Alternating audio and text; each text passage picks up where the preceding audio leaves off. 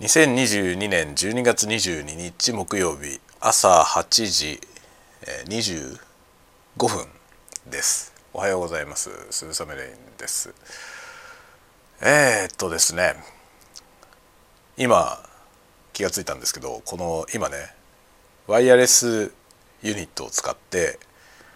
マイクの音をですねワイヤレスで飛ばして録音するっていうやり方で録音してるんですけど、このねワイヤレスユニットの充電が ユーエスビー-C のね充電になってるんですけど、これがですね ピーディー ユーエスビーピーディー に対応してる電源だと充電されないということが分かりました。なんでなんで ピーディー に対応してない機械なんですよ。機械は ピーディー 対応じゃないんですけど、別に普通に充電されるじゃない。普通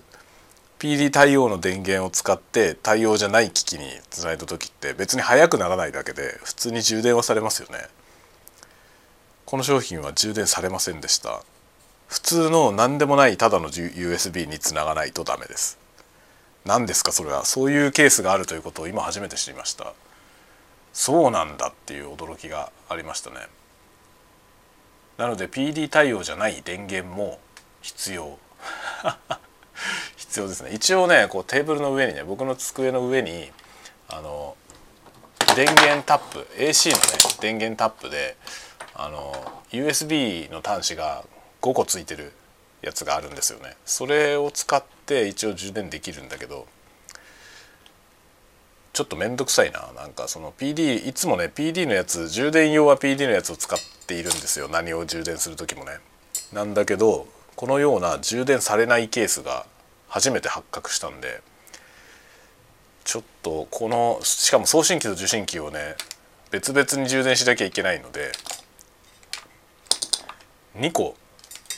ユーエスビー-C がにこ必要ということになってきて、えー、だりーなって正直今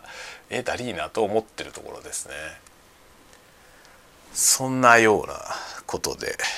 今日は今ね、その朝それに気づいてマジかよってなってたところでした。でじゅうにがつもうにじゅうににちですね。もうすぐ終わりますね。年末早いですね。いつ掃除しようかなっていう感じなんですけど、しかももう今週末、えー、クリスマスサンタ活動が待っておりますね。もうねサンタほんとね、いつまでサンタをちゃんとサンタしなきゃいけないのかという問題がありますね。我が家はまだ上の子もうごねん生ですが、まだサンタ活動をちゃんとやっております。そろそろ分かってると思うんだけどね。なんだけどちゃんとやってますまあね、なんかどうなんだろうね。分かってるんだと思うんだけど、ちゃんとね信じてる風を装うんですよ。いや本当に信じてるのかもしれないけどね、まだね。それはでもまあいいことですよね。僕にもサンタが来てほしい僕にもサンタが来てほしいなと思いますね。本当にちょっとね片付けが今模様替え、昨日の夜も話しましたけど模様替えのだいいちフェーズが一段落したんですけど、そのねだいにフェーズに入るにあたって僕の部屋を片付けなきゃいけないんですよね。あのねだいにフェーズは大掛かりなんですよ。僕が今仕事をしている部屋にロフトベッドを入れるんですよね。でロフトベッドはまあニトリで注文したんですけど、